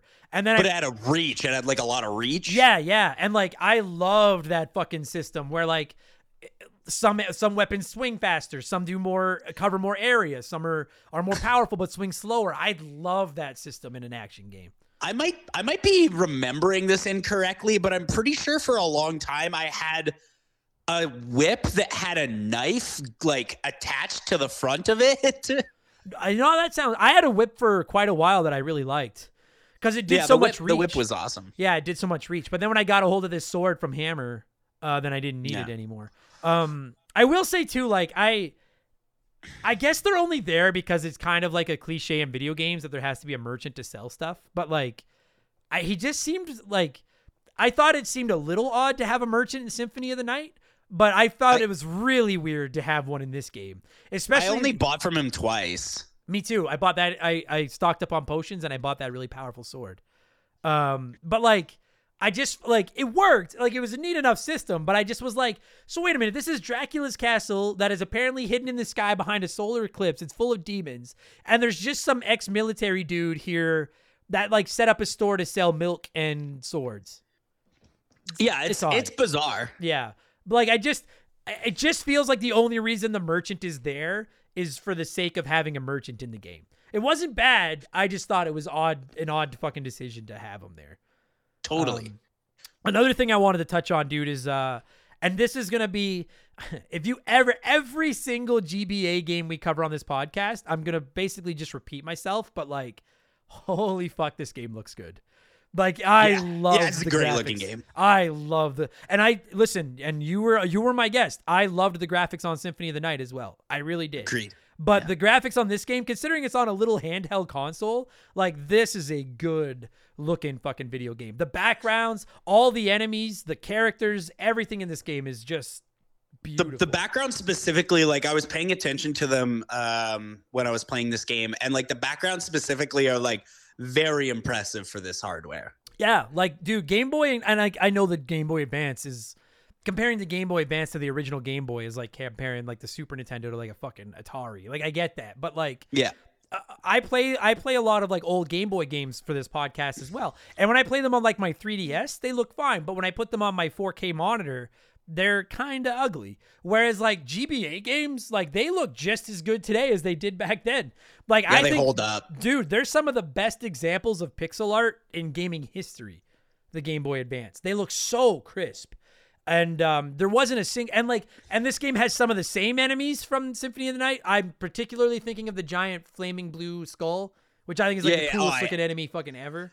Hate Um, him, but yeah, he's really cool. Yeah, I hate him too. And it also got some creepy dude. What the fuck are with those giant chickens? I don't even know The what the what? fuck those. They're like giant fucking horse chickens, and I don't know what the fuck they're called. Oh yeah, no, I don't like those at all.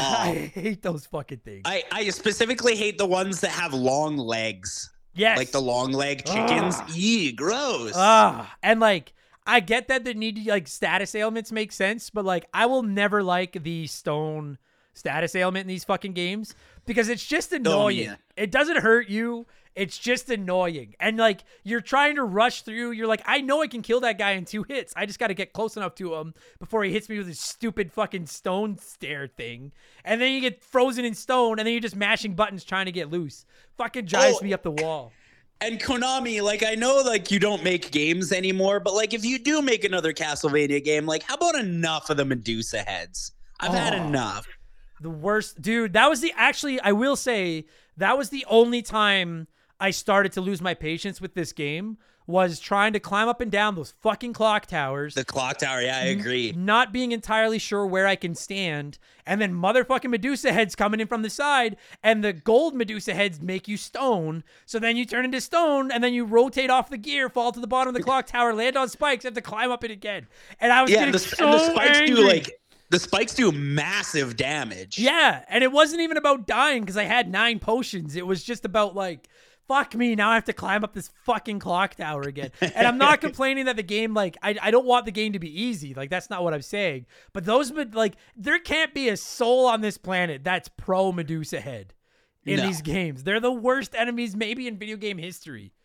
I, I I would agree heavily, especially the gold ones specifically. I think Ah. they suck really bad. Oh, I hate them so much. And they're so hard to hit sometimes.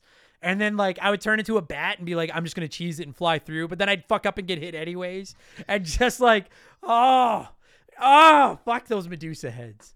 You know what's crazy though? You know what's like absolutely crazy is that how how far into this podcast are we? 45 minutes? Yeah, 45 minutes. We haven't even talked about the crux of the game and the reason the game is so fucking good, and that is it has a shitload of very fun boss fights. Yeah, I I agree with you, dude. I love the boss fights in this game. Like I like Death is the one that stands out to me because I thought he looked cool. I thought he was challenging but fair. The first time he killed me, I played the classic, "Oh, that's such cheap bullshit." But it's I- usually yeah. not. Usually it's just bad play and I'm just like that's like so for if for any of you that are newer to the podcast, usually when I call something cheap, that's just remember the game lingo for I suck at video games.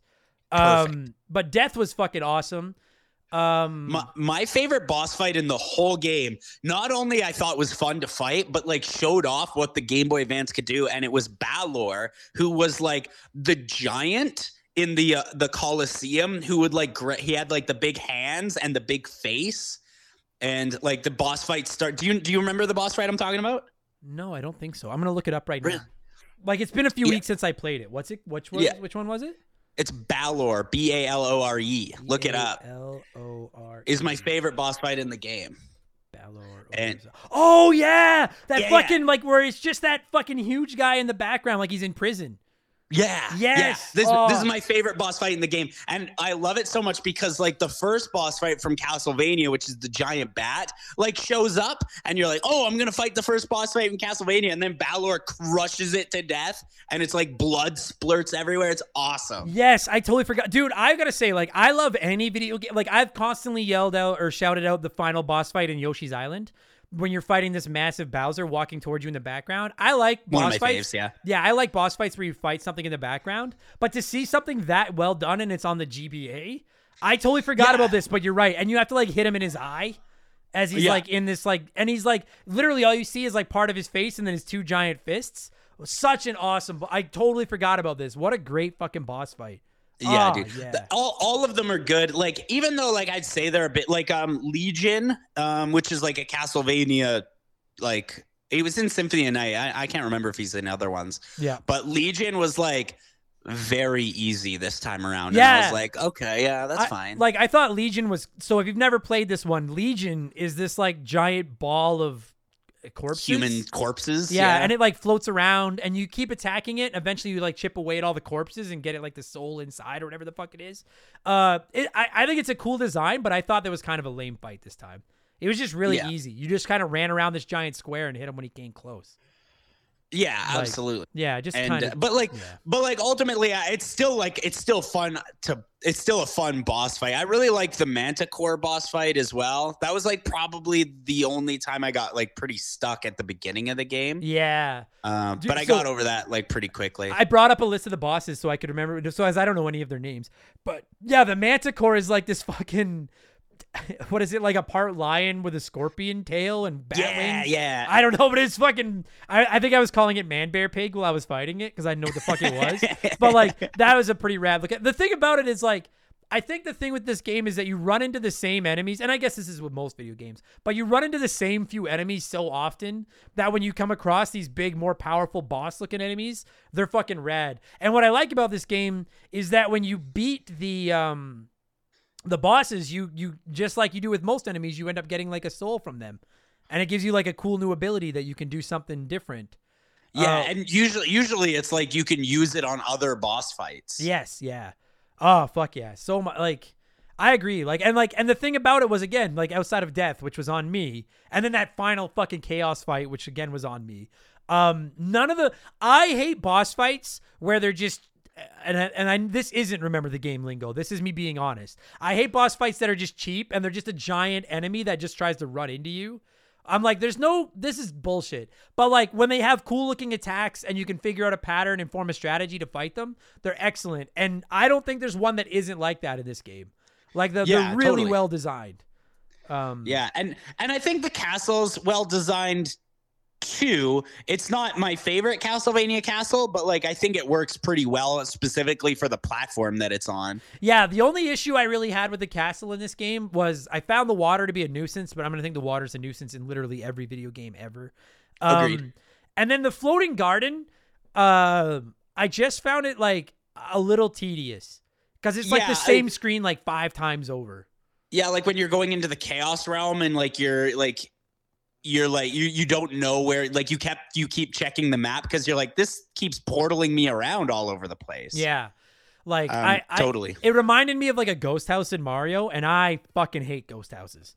And that was kind of what the castle, like the this floating, like it would have been cool if it'd been like three, but there's like five or six, and most of them are the exact same design. It's just different enemies, so you're just running through them over and over and over again. And I was like, for fuck's sakes, like let's go. Oh. You know what else is like a banging boss fight? Is that there's like, and this is probably the most unique boss fight in the game. I can't remember. I can't believe I forgot it. But it's the woman who like switches out her head. Yeah, I was gonna go there too. And it's that's funny. a really fun boss fight. when I was playing that one on stream, I like the first stage of that boss fight is like super easy. It's just like a woman in like a classic giant, I don't know the technical terms, but like the giant puffy like Dress, all dress, yeah. yeah. And I was like, she's not even doing anything. And I'm like, what the fuck? I was like, does like when you kill it, does it swap heads or something? And then sure as fuck, I kill it, and then like another head comes off the background, turns it into like a whole like meaner looking woman that's like a little bit tougher. Then another head comes off the background and takes it from a woman into this like evil lizard thing that does I love even the more lizard. damage. I love the lizard. Yeah, and I was like, yeah, I agree, dude. Like between that, death, the fucking giant badass creature thing in prison, the man bear pig. You're right. Like there are some excellent boss fights in this fucking game. Like they're really Yeah, totally. and like just again, like I have such a hard on for like pixel art, and like some of the sprites in this game are just stunning, like fucking gorgeous. Agreed. Um, man, I like. So we covered that. We covered the the soul system is is fucking excellent. I will ask, Super good. like personally, I played most of the game with my projectile weapon being the um like a giant axe or whatever it was that you would throw and then it would boomerang back to you. I Um, used I used the rock. There was like a giant rock that you could throw. I don't think I ever got that one, a giant rock. I Yeah, that's that's did, what I didn't used use for it. most of the game. I had the throwable hammer, and then near the end of the game, I picked up the ability to spit like five fireballs out in front of you, and then I rolled with Oh, that one the rest of the way. Um, but That- that's rad that you and I played the same tight, yeah. game and rolled with totally different powers. Like that's the cool thing about this game, and that's where I think it, there's some replay in it because like there's not a lot of replay as far as exploration goes because like you said, it's not the biggest castle in the world, and you're like unintentionally you're gonna see 80 plus percent of it. But the way that you could go back in and be like, I'm gonna play with totally different souls this time, um, is really neat. Oh, dude, and we didn't like. Did you play the Julius playthrough at all? No, I didn't. No, I didn't. But I've heard that it's like pretty in- intense and like the best way to uh speed run. Yeah, like I didn't I didn't finish it. I just kind of I got like so like the Julius run plays like vintage Castlevania. You can't level up, you can't get new weapons, you can't inherit souls from the enemies, but you've got like four classic Castlevania weapons that you can scroll through. Like you've Oh, got cool. the like the the boomerang axe or the boomerang cross, I mean. Uh The I think, potion? Can you throw the potion? yeah, I think there's I think it's I always called it holy water. Um I think that is what it is but, actually. Yeah, I think there's the holy water. I think there's the giant arcing axe that throws up in the air and comes down. And then he's got a whip. But it plays like a classic Castlevania game. And I didn't finish it because honestly, like I I found it a little bit boring after playing where I could swap out all my souls and go crazy and, and customize. Um, Yeah. But it's not. I will say, like, it's not a half-assed. Like you know when you beat like a Mario game and then you can play through the game again, but they just made the Goombas into into Beetles or like Yeah, yeah. like and it's like okay, but you didn't really do anything. Like this is the exact same castle but with a different character using different abilities and stuff. And um yeah, the only reason I didn't finish it was because like I had already put so many hours into playing it as Soma or whatever the fuck his name was. I kind of just I just found it a little bit boring, but it is, Is it this? It's the same game though, right? I don't know because I didn't get that far into it. Like I don't think it's I the just- same cutscenes and stuff. I assume there's a different story to it. Uh, yeah, I, I wonder what happens when you get to the Julius boss fight. Yeah, and I like I don't know, but I will say like like props to them for being like some games pad their game by just being like like I said, you can play through it again on hard mode. But this game was just like, no, we we made a whole second playable character that plays like classic Castlevania through the same castle. Go nuts. And oh my um, god. Okay. So I'm sorry, but like I was curious about this, so I looked it up just now. Yeah. And when you get to the Julius boss, like there's no it doesn't look like there's any story in the second playthrough, but when you get to the Julius boss fight, you just fight Julius as Julius. Oh, okay. Yeah, that, see, that seems like maybe they they didn't finish something. Yeah, maybe that's a little bit mailed in, but like yeah. I like like when I went to start it because I saw there was a new game you could play a new game as Julius, but I assumed it was the same game where you'd still like steal souls and uh, upgrade your abilities and stuff. And then when I found out that it isn't, I was like, I guess some would say that maybe kind of lazy. I thought it was really cool that they were like, here, like by the way, here's some vintage Castlevania, like vintage Yeah, I- abilities, vintage whip, no leveling up, just retro Castlevania. The I only just, thing, I just oh, can't. Yeah. Sorry, the only thing you do level up on the Julius playthrough is you still fight the bosses, but when you fight them, I forgot about this. You fight the bosses, you just get an orb that just ups your like overall strength and magic and stuff a bit. And That- so and you that makes sense, yeah. yeah, like you can go right to the end of the game if you know how to get there, or you can go around and fight all of these uh the other bosses and just stockpile a bunch of like health and magic upgrades before you go to the final boss. That's Um, smart. Yeah. But like for a GBA game from like 20 years ago that maybe you bought and you're like, well, this is my game that I'm playing for the next month. Um, it does add some replay to it, which is cool. So like, yeah, and and this game, this game, like ultimately is very dope. Like Oh, you know, yeah. I had I had some complaints about it, but like I just wanted to get those complaints out to make me sound impartial. To be honest, this game is very dope. I loved it. Like I, I Yeah. fucking, it's uh, like I always thought, like again, very limited experience. Super Castlevania Four is my favorite Castlevania, but I think this one's replaced it. So now this is the bar. Um, I thought it was so much fun. I thought it improved on the stuff I didn't like from Symphony of the Night, stuff like the better inventory system and the not hiding half the game and stuff like that. Uh, I thought the story sucked, but I think the story in all Castlevania games suck. I don't really care about the story. I love the Souls mechanic and being able to go around and grind out. Like if you're bored, dude, if you had like imagine if this was like the game you got for your birthday or Christmas or you spent all your money on, and this was all you had to play. In theory, if you if you were really digging it, you could just go around and grind souls and just see what other abilities there are in the game. Um, Yeah, and I think that's really dope. Like that's a really you could try playing it with like brass knuckles instead of a sword and trying it that way and stuff like that. Like there's a lot of here's your one per episode. There's a lot of meat on the bone in this game if you want it. And um, thoroughly that being impressed.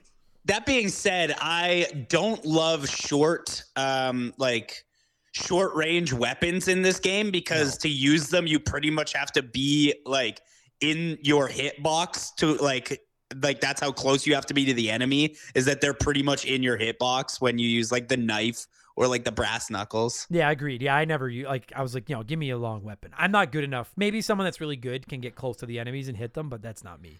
I was like, Yeah. I need to be as far away as humanly I was possible. like, give me give me a shitload of range. yeah, exactly. Um, uh, but then like, and then you could also use all your magic and stuff. I just, I was, I was, admit, I went in being like, ah, I'm sure it'll be okay, and I came out being like, I'm thoroughly impressed. Like, I bought the entire Castlevania Advance collection just to play this, and now I'm like, well, now I got to play the other ones because if there is Harmony of this one, I'm Dissonance- interested. Harmony of Dissonance is really good also. So like, you know, if you want if you want to talk Harmony of Dissonance, you know, you know, I'm always around. yeah, I just like I don't consider myself the biggest Castlevania fan, but like a good game is a good game. And at the end of the day, like that's what this was. This was just a good I'm I I enjoyed myself. This was just a fun video game. It's a blast. Um so how the fuck do we score this thing? Castlevania Aria of Sorrow. Um Out Jesus of uh geez, we there isn't like a large enough number because there's like yeah, I don't know. I Uh, don't wait. have a funny way to score this one. hold on, hold on, hold on, hold on, hold on, hold on. Let's let me Oh, I'm just I- gonna Google something. Oh I was gonna look can't- up how often do solar eclipses happen. Ooh, yeah, that's that's a good one. How oh, often also, oh, before we before we before we score this thing, uh, there's one other thing that I want to mention. What's this that? game takes place in 2035, and they don't do anything with that. Oh, I didn't even know that. The game takes place in the future, and they do nothing with it. Well, but I, they- I don't. I, I, yeah, Yeah, like there should have been like the transporting air tubes and the flying cars. Yeah. Like that's what like the fact that we don't have those now in 2022 is a goddamn joke. Like I was raised fucking know that by like the year 2000. Like didn't you ever read Archie 2000? Like shit's supposed to be different. Nothing's fucking Yeah. different. We have smartphones and the internet where we're all just assholes to each other. the Nothing else is Jetsons takes changed. place in 2003. Seriously? Yeah. ah, fucking sick. Um. Oh, But fuck. yeah, like I just thought it was so weird that they put, made it take place in the future uh, instead of like medieval, like they usually do, Yeah. and then didn't do anything with it. I didn't know that. I thought I thought it was just so bizarre that there was like nothing. It says that solar eclipses happen two to four times a year around the world, so that's no fucking good. Fuck. Uh, Um, wait. okay, how so here- how many? What? I just googled how old is Dracula, and it says 591 years old. 591 years old. So that's what we're scoring this out of. We're scoring it out of 591. Uh, Um, maybe the stupidest ranking system in the history of podcasts. Um, what would you score Castlevania Aria of Sorrow out of 591? 591. Huh. That's a ugh. Like maybe 550? That's exactly where I was gonna go. That's lame. Five, yeah, yeah, like 550. It, it sounds about right. It's not the best game I've ever played, but it's good. Yeah, that's exactly that. Literally the exact number I had in mind. So I'm gonna go 551 just to be uh different. But like, Price is right, me. Yeah, exactly. But it's like an 8 out of 10. Like it's a good fucking video game. And like I will just say having not played the other two games, so I can't speak to them, but if you've been on the fence about the Castlevania Advance collection, having played one, uh I'm like it's another quality collection. Like I'm I, like I know we're all mad at Konami for not doing more video games and I agree with that, but like I've bought the Contra, the Castlevania, and now the Castlevania Advance collection and I have no qualms with any of them. Yeah, Like I've they- got I've got all three. Also, they're perfect. They're all great, and like and it goes on sale all the time. So if you're cheap like me, just wait for it to go on sale. Um, Totally. and you can pick Um, it up. Um. Oh shit. Oh yeah. And another thing about this game too is that like, it's not very long. Like I think I did like six hours on it, maybe Yeah. seven. Like it's Yeah. not. It doesn't waste your time. It's just it knows what it is. It knows how long it should be. It. it it feels more like Super Metroid than Symphony of the Night does. I Yeah, it does. Yeah, it feels it like in both a. Uh, it feels a little bit smaller, a little bit shorter. It feels like a Super Nintendo Metroidvania game, which isn't a bad It's- thing. It, it Which good, yeah. Yeah, it, it's just yeah. If you're looking for like a forty, unless you want to go grinding souls, you're not gonna get like forty hours out of this fucking game. And Um, at the end of the credits, they say special thanks to you, and that makes me feel cool. I always like when they do that. That's always nice. yeah, special. Um, I, I like when you put in your name at the beginning of the game, and you're like, I don't know why I did that. And then at the end of the game, they're like, I think Earth, Earthbound does this, where they ask who the player is, Yeah. like who's playing the game. So at the end, they could be like, and special thanks to Bradley. And I'm like, oh, all right. Well, they need to pray. You, they get you to pray. They get Yeah. you to pray for that. But like, yeah, it's always Hoju because I always enter Hoju. But um, Well, uh, we we uh, we might have to we might have to jump into the DS realm too because the DS ones are also like pretty good. yeah, we have never covered a DS game on the show, but like they're they're entering that territory. If we can do PS3 and Xbox 360 games, we can do the odd DS game. Yeah, Um, yeah. If you, throw well, 'em if on you the ever want to do Dawn of. Sorrow, that's that's like the Dawn of Sorrow's the sequel to Aria of Sorrow, and it's also very good. Oh, that sounds yeah, all right. Yeah, all right. Well, I mean, like I've stopped promising I'm going to play stuff because people people hold me to, accountable. But like I, think, will think add have like I think you have like nine or ten games promised to me at this yeah, point. I have the. It's called the backlog from hell. It'll never end. But, um, but this one is this episode. That's my segue. This one is ending. But that was fun, and I feel like uh, Castlevania redeemed itself after the last fucking travesty. So for all of you that are yelling at me for Symphony of the Night, stop fucking yelling at me. Or I don't care. Keep yelling at me. I don't give a fuck. Unbelie- Your opinion on Symphony of the Night is so is so terrible. Well, people I just, need to people just need to have better standards, and then they won't fucking be mad. But anyway, um, buddy, thanks for thanks for doing this, Bradley. I appreciate it, bud. Hey, man, it's always a blast. My pleasure.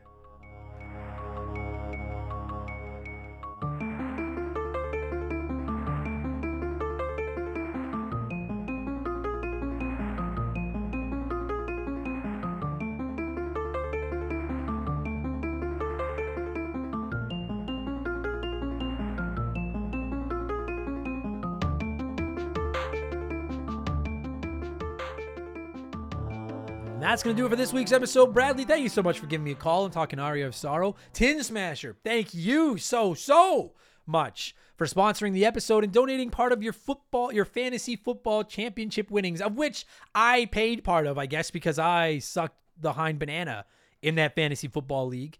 Uh, but thank you so much for donating part of it to the podcast and uh, picking Aria Sario. And thank you for introducing me to this game. This game fucking owns. And to every single one of you nerds listening to this right now, whether this was your first episode or maybe your 196th episode, thank you so much for listening. If you enjoyed the podcast, if you were like, this, ah, that didn't totally suck, maybe consider leaving us a nice review on your podcast service of choice. I read them all, and the podcast powers that be read them. And I don't know what they do, but I know that the good podcasts are supposed to ask for them, so consider this an ask. Plus, I think Spotify does star ratings now.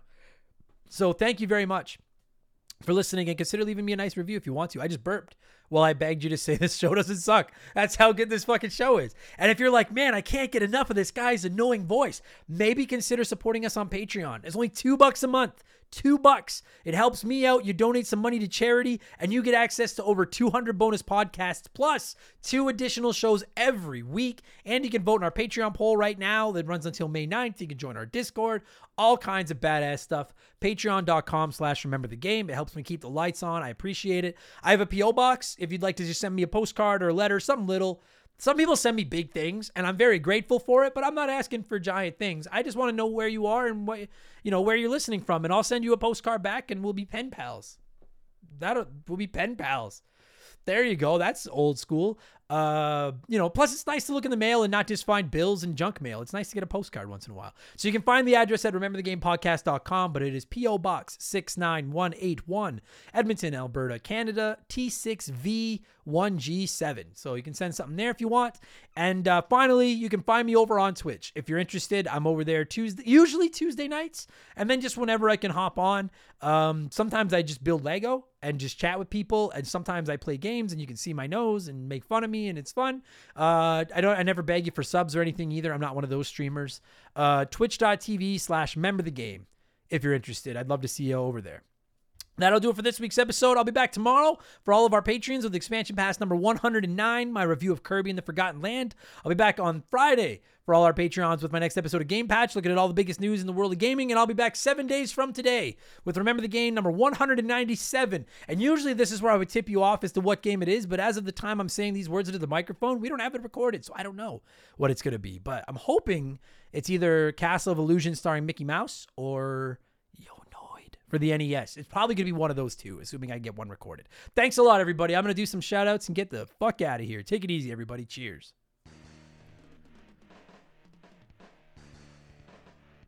Remember the Game is brought to you by our Patreons. I could not produce all the content I churn out every week without your support. The following people are supporting us at the senior executive vice president level or higher at patreon.com slash remember the game. So I'd like to take a moment to butcher a bunch of their names and thank them sincerely. So a massive thank you to Makeshift Mallow Money, Joe Buck, Sharonic, Andre Keegs and his stupid arrow handle, James Clark, Dave McGee, DNA Gaming, Slick Rick, Doug Dorn, Charlie Medeiros, Andrew Wright, Jordan, The Good Enough Gamer on YouTube, Fraser Burns, Lil Bunny Fufu 89, Angry Ticks, Dave Thompson, No One Cares, Brandon O'Brien, aka The Tin Smasher, Aaron Lawson, Matt McLean, Nathan Tremblay, Morgan, Zane Donovan, Ryan Kinchin, Mike Maloney, Very Cool Dude, G9PSX, Raging Demon, Wolfgang Darren, Sam Wright, Andy Hudson, Chris Copland, Doogie, Wolf Magic 21, Johnny CCDC, Joel LeBlanc, Titan 420, Zonko 504, Adam Farrow, Russell Aldridge, Aldridge Jeff Bergeron, Captain N, Game Nomad Misi, Daniel, Tunable Power, Tom Danks,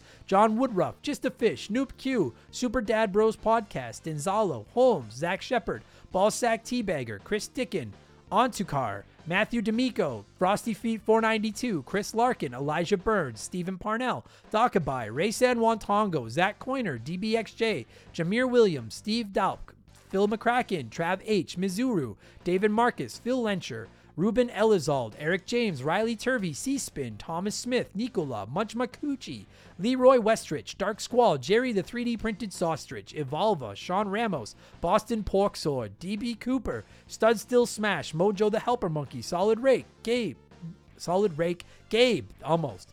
Dan Fusselman, Aaron Mitson, Decoy Man, John Jameson, Wyatt, the surgeon who's not a surgeon, Rowe, Tyler Nightmare, Dixon Sider, Benjamin Swiller, Pet My Peeve Podcast, Tristan Teen the Great, Esteban Navarro, Kach, Catch, Kach, Jim, Josh Stone, Chris Williams, Evol Skywalker, Cody Richardson, General Fury, Salty by Design, Jason Workman, Dem Boys on the Roof, and oh, what the fuck, lol. Thank you all so much for the support. You're all the best, Purple Monkey Dishwasher.